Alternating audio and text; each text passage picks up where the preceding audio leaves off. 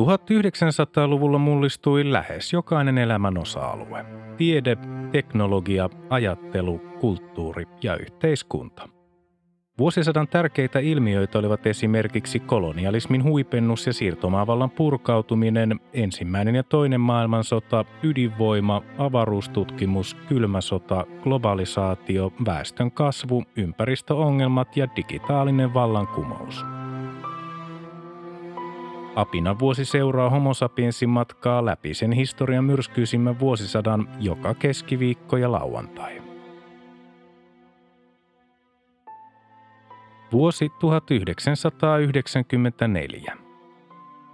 Ensimmäinen heinäkuuta YK ihmisoikeuskomitea antoi Suomelle langettavan tuomion sen vuoksi, että viranomaiset olivat estäneet Kenian presidentin Daniel Arap Moin vastaisen mielenosoituksen Moin vieraillessa Suomessa syyskuussa 1987. Seuraavana päivänä toinen heinäkuuta Albanian viimeinen kommunistijohtaja Ramis Alia tuomittiin yhdeksän vuoden vankeuteen vallan väärinkäytöstä ja noin 50 000 markan korvauksiin valtion varojen kavaltamisesta. 6. heinäkuuta Kambodsan parlamentti hyväksyi punakmeerien toiminnan kieltävän lain – 8. heinäkuuta Pohjois-Korean diktaattori Kim Il-sung kuoli sydänkohtaukseen. 10. heinäkuuta entinen pääministeri Leonid Kuchma voitti istuvan presidentin Leonid Kravchukin Ukrainassa pidetyissä presidentin vaaleissa. Kuchma kannatti suhteiden parantamista Venäjään. Samana päivänä 10. heinäkuuta populisti Aleksandr Lukashenko voitti Valko-Venäjän presidentin vaalit. 15. heinäkuuta Luxemburgin pääministeri Jacques Santer valittiin Euroopan unionin komission puheenjohtajaksi viiden vuoden virkakaudelle vuoden 1995 alusta lukien. Santerin valintaa pidettiin kompromissina. Samana päivänä 15. heinäkuuta tohtori Keijo Korhonen ilmoitti jättävänsä Kainuun Sanomien päätoimittajan tehtävät ja siirtyvänsä vierailevaksi professoriksi Tucsonin yliopistoon Arizonan osavaltioon Yhdysvaltoihin. Korhonen oli ollut Suomen kansan itsenäisyysrintaman presidenttiehdokkaana helmikuun presidentinvaaleissa ja näkyvimpiä Suomen EU-jäsenyyden vastustajia. 16-22. heinäkuuta suuresta Shoemake Levy 9 komeetasta hajonneet kappaleet törmäsivät Jupiteriin kuuden päivän aikana. 17. heinäkuuta Brasilia voitti jalkapallon maailman mestaruuden –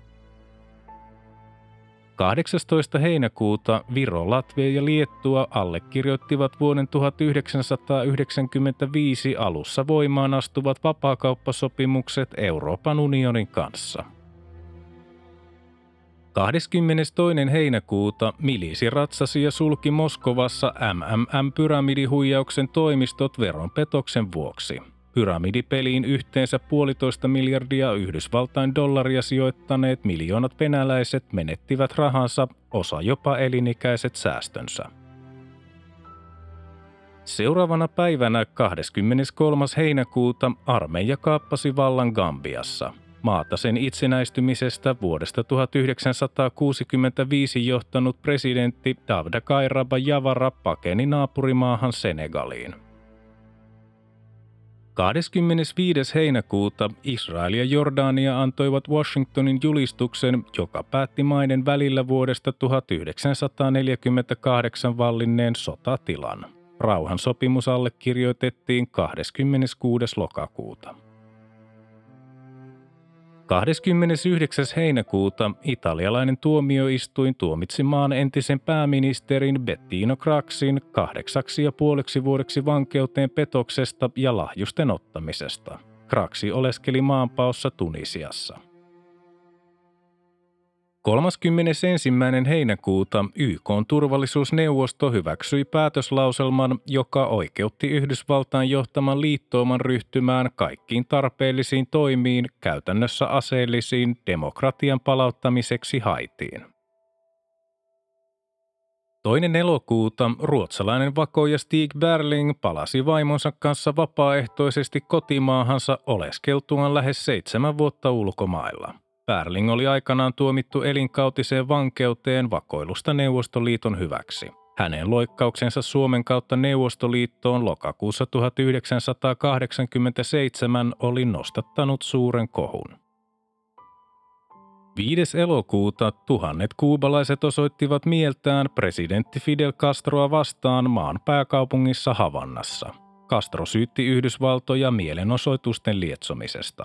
Neuvostoliiton tuen loppuminen vuoden 1991 alussa oli romahduttanut Kuuban talouden. 9-14 elokuuta Helsingissä järjestettiin yleisurheilun Euroopan mestaruuskisat – 15. elokuuta Shakaalina tunnettu terroristi Ilich Ramirez Sanchez pidätettiin Sudanissa. Shakaalilla oli aikoinaan yhteyksiä muun muassa pahamaineiseen terroristiryhmään Bader Meinhofin. 19. elokuuta Yhdysvaltain presidentti Bill Clinton ilmoitti, ettei Yhdysvaltoihin pyrkiville kuubalaisille enää myönnetä automaattisesti turvapaikkaa, vaan heidät siirretään Guantanamo Bayn laivastotukikohtaan. 24. elokuuta hallitus hyväksyi lain, joka lopetti Helsingin yliopiston yksinoikeuden julkaista suomalaisia almanakkoja vuoden 1996 alussa.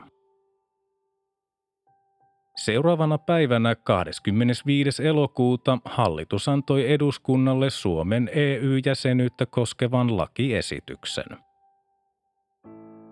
27. elokuuta Pertti Salolainen jätti kokoomuksen puheenjohtajuuden.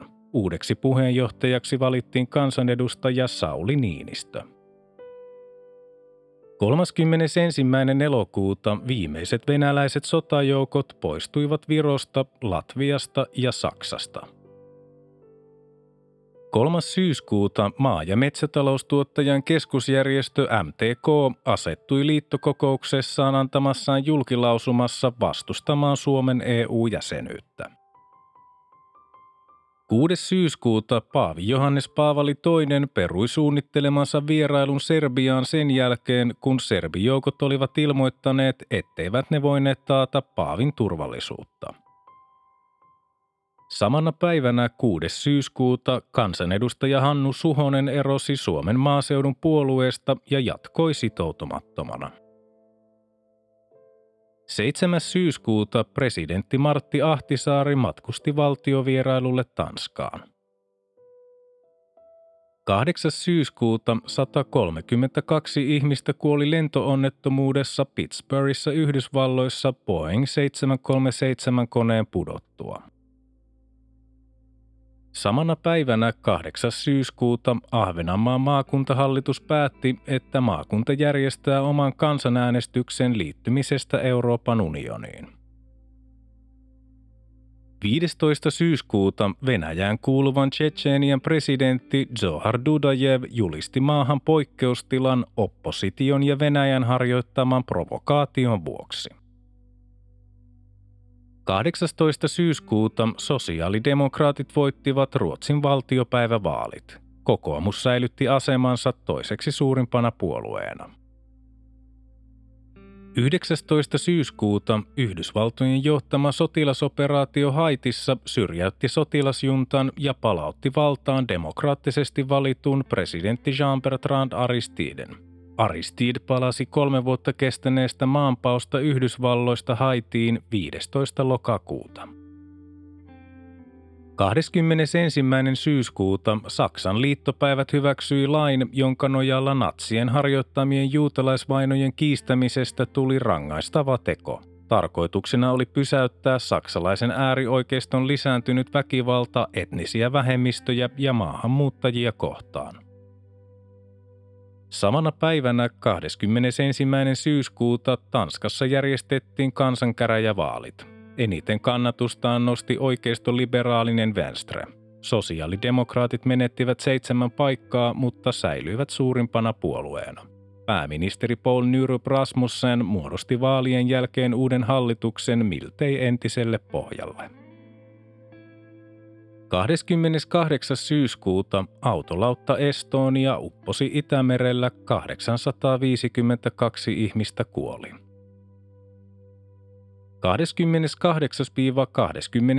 syyskuuta Torpin panttivankikriisi Norjan Sandefjordissa.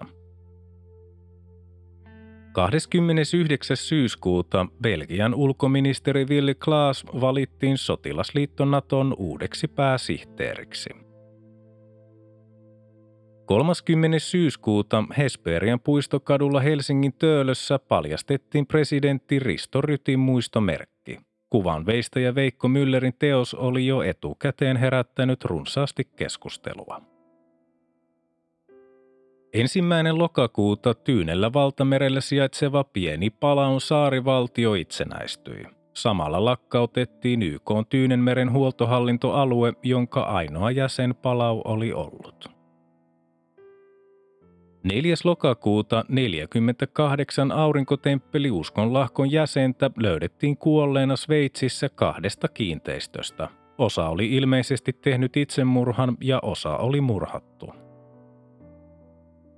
6. lokakuuta sosiaalidemokraattien puheenjohtaja Ingvar Carlsson muodosti Ruotsin uuden hallituksen – Samana päivänä 6. lokakuuta Kotkan käräjäoikeus tuomitsi Mika Murasen elinkautiseen vankeuteen kolmesta murhasta, kahdeksasta murhan yrityksestä ja kolmesta tapon yrityksestä sekä 850 000 markan korvauksiin. 9. lokakuuta kansallismielinen vapauspuolue menestyi Itävallan parlamenttivaaleissa. 11. lokakuuta Rautakirja Oy osti Suomen suurimman elokuva-alan yrityksen Finkinon osakeenemmistön 70 miljoonalla markalla. 14. lokakuuta presidentti Johar Dudajev julisti Tsetsenian sotatilaan hallituksen joukkojen ja opposition välisten yhteenottojen kiihdyttyä. 16. lokakuuta Suomessa järjestettiin kansanäänestys Euroopan unioniin liittymisestä. Kyllä kanta sai 56,9 prosenttia äänistä, äänestysprosentti oli 74. 17. lokakuuta Ison-Britannian kuningatar Elisabeth II ja prinssi Philip aloittivat kolmipäiväisen historialliseksi luonnehditun valtiovierailun Venäjällä. Kyseessä oli ensimmäinen Ison-Britannian hallitsijan vierailu maassa saarin vallan kaatumisen jälkeen vuonna 1917. 18. lokakuuta presidentti Martti Ahtisaari matkusti valtiovierailulle Norjaan. Seuraavana päivänä 19. lokakuuta 22 ihmistä kuoli ja yli 40 haavoittui linja-autoon sijoitetun pommin räjähtäessä Tel Avivissa Israelissa. Palestiinalainen äärijärjestö Hamas ilmoittautui iskun tekijäksi. 21. lokakuuta Yhdysvallat ja Pohjois-Korea solmivat puitesopimuksen, jonka yhteydessä Pohjois-Korea lupasi jäädyttää omat grafiittihidasteiset ydinreaktorinsa. Vastineeksi USA lupasi toimittaa vuosittain mittavan määrän öljyä sekä rakentaa kaksi kevytvesireaktoria Pohjois-Koreaan. USA perusti vuonna 1995 Kedo-nimisen kansainvälisen järjestön täytäntöön panemaan sopimusta. Samana päivänä 21. lokakuuta Ison-Britannian kuningatar Elisabeth II ja prinssi Philip pysähtyivät Helsinkiin paluumatkallaan Venäjältä ja tapasivat presidentti Martti Ahtisaaren. 25. lokakuuta Vatikaani solmi diplomaattisuhteet Palestiinan vapautusjärjestön PLOn kanssa – Samana päivänä 25. lokakuuta presidentti Martti Ahtisaari nimitti Suomen ensimmäiseksi EU-komissaariksi Suomen EU-suurlähettiläänä vuodesta 1990 toimineen Erkki Liikasen. 26. lokakuuta Israel ja Jordania allekirjoittivat rauhansopimuksen. 29. lokakuuta 26-vuotias mies tulitti kiväärillä valkoista taloa Yhdysvaltain pääkaupungissa Washingtonissa. Kukaan ei loukkaantunut. Ensimmäinen marraskuuta Suomen maaseudun puolueen kansanedustaja Tiina Mäkelä erosi SMPstä ja perusti oman sitoutumattomat kansanedustajat eduskuntaryhmän. Mäkelä oli toiminut SMPn puoluesihteerinä vuosina 1989-1991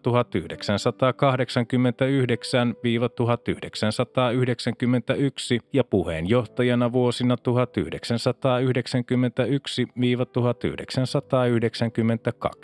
SMPn eduskuntaryhmään jäi enää kolme kansanedustajaa. Samana päivänä ensimmäinen marraskuuta pääesikunnan päällikkö kenraaliluutnantti Gustav Heglund siirtyi uudeksi puolustusvoimaan komentajaksi. Edellinen komentaja amiraali Jan Klänberg jäi eläkkeelle.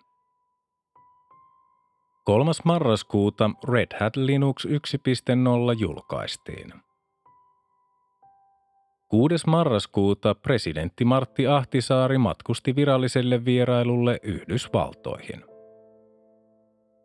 8. marraskuuta YK turvallisuusneuvosto päätti perustaa erikoistuomioistuimen käsittelemään Ruandan kansanmurhaa. Samana päivänä 8. marraskuuta YK alainen Jugoslavian hajoamissotien aikana tapahtuneita sotarikoksia käsittelevä Jugoslavia tuomioistuin aloitti toimintansa Haagissa Alankomaissa. 11. marraskuuta Itävallan parlamentti hyväksyi äänin 141 vastaan 40 maan jäsenyyden Euroopan unionissa. 13. marraskuuta Ruotsissa kansanäänestys Euroopan unionin liittymisestä päättyi kyllä äänten voittoon osuudella 52,2 prosenttia. Ei-ääniä oli 46,8 prosenttia ja tyhjää äänesti noin 1 prosentti. Samana päivänä 13. marraskuuta Michael Schumacherista tuli ensimmäinen saksalainen Formula 1 maailman mestari.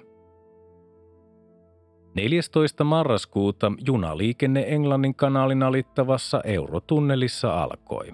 Junamatka Lontoosta Pariisiin kesti kolme tuntia, Lontoosta Brysseliin 15 minuuttia pitempään. Junat viipyivät tunnelissa noin 20 minuuttia. 18. marraskuuta eduskunta hyväksyi Suomen EU-jäsenyyden. Ja-ääniä annettiin 152, ei-ääniä 45, tyhjää äänesti yksi ja yksi äänestäjä oli poissa. 20. marraskuuta Ahvenanmaalla järjestettiin kansanäänestys maakunnan liittymisestä Euroopan unioniin muun Suomen kanssa. Jäsenyyttä kannatti 73 prosenttia äänestäneistä. 22. marraskuuta presidentti Martti Ahtisaari matkusti viralliselle vierailulle Saksaan.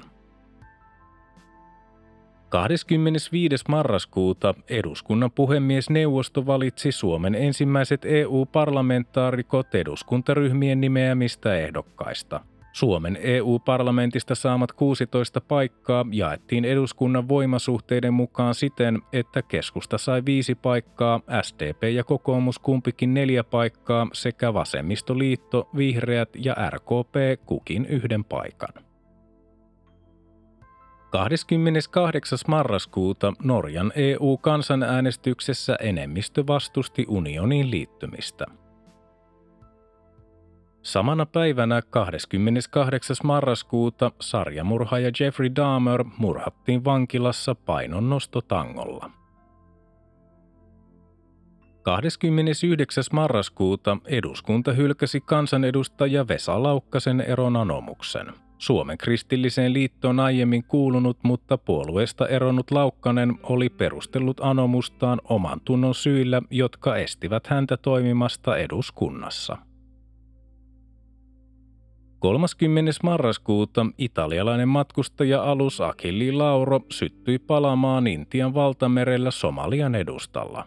Kaksi matkustajaa sai surmansa, alus upposi toinen joulukuuta. Samana päivänä 30. marraskuuta entinen pitkäaikainen kansanedustaja ja ministeri Marjatta Väänänen sai ensimmäisenä naisena ministerin arvonimen – Väänänen oli jättänyt eduskunnan vuoden 1991 vaaleissa. Toinen joulukuuta poliisi ampui talonsa linnoittautuneen miehen kirkkonummella yli kaksi vuorokautta kestäneen piirityksen päätteeksi. Tapaus herätti runsaasti keskustelua poliisin toimintatavoista. 4. joulukuuta Tukholmassa yökerhon edessä sattuneessa ampumavälikohtauksessa kuoli neljä ja loukkaantui 21 henkilöä. Ampujat aloittivat tulituksen, kun heitä ei ollut aiemmin yöllä päästetty sisään yökerhoon. Poliisi pidätti teosta epäilyt kaksi miestä 7. joulukuuta. 8. joulukuuta presidentti Martti Ahtisaari nimitti ulkoministeriön alivaltiosihteerin Antti Satulin Suomen uudeksi EU-suurlähettiläksi. Samana päivänä 8. joulukuuta kirjailija Eeva Joenpelto sai Finlandia-palkinnon romaanistaan Tuomari Müller, hieno mies. Palkinnon saajan valitsi rouva Tellervo Koivisto. 11. joulukuuta Venäjän presidentti Boris Jeltsin määräsi joukot Tsetseeniaan. Samana päivänä 11. joulukuuta Lappeenrannassa siunattiin sankarihautaan 90 tunnistamattomiksi jäänyttä sankarivainajaa, jotka oli löydetty vapaaehtoisissa etsinnöissä Suomen Neuvostoliitolle luovuttamalta alueelta Karjalasta. 13. joulukuuta Etiopiassa alkoi oikeudenkäynti maata vuosina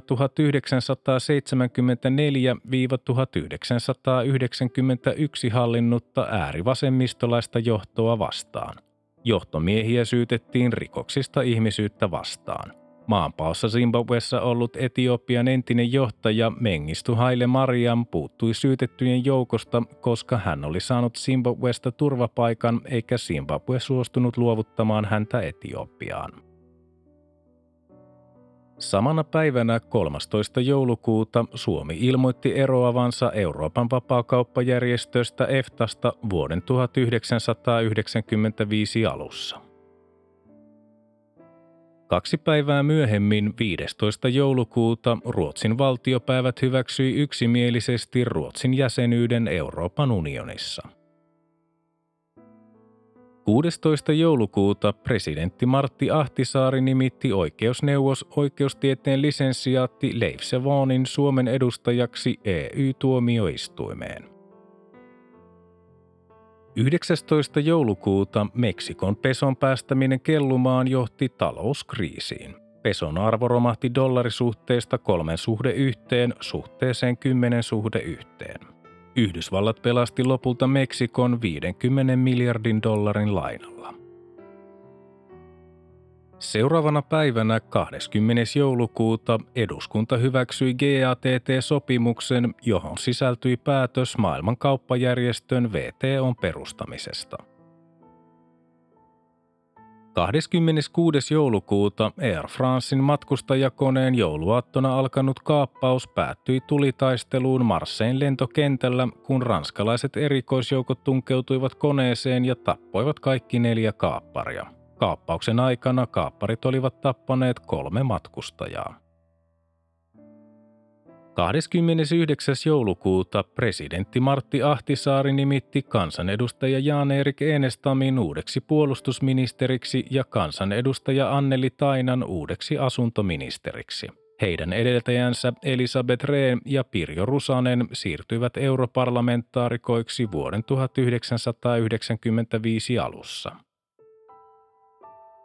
Samana päivänä 29. joulukuuta kansayhtiöt päätettiin hakea konkurssiin.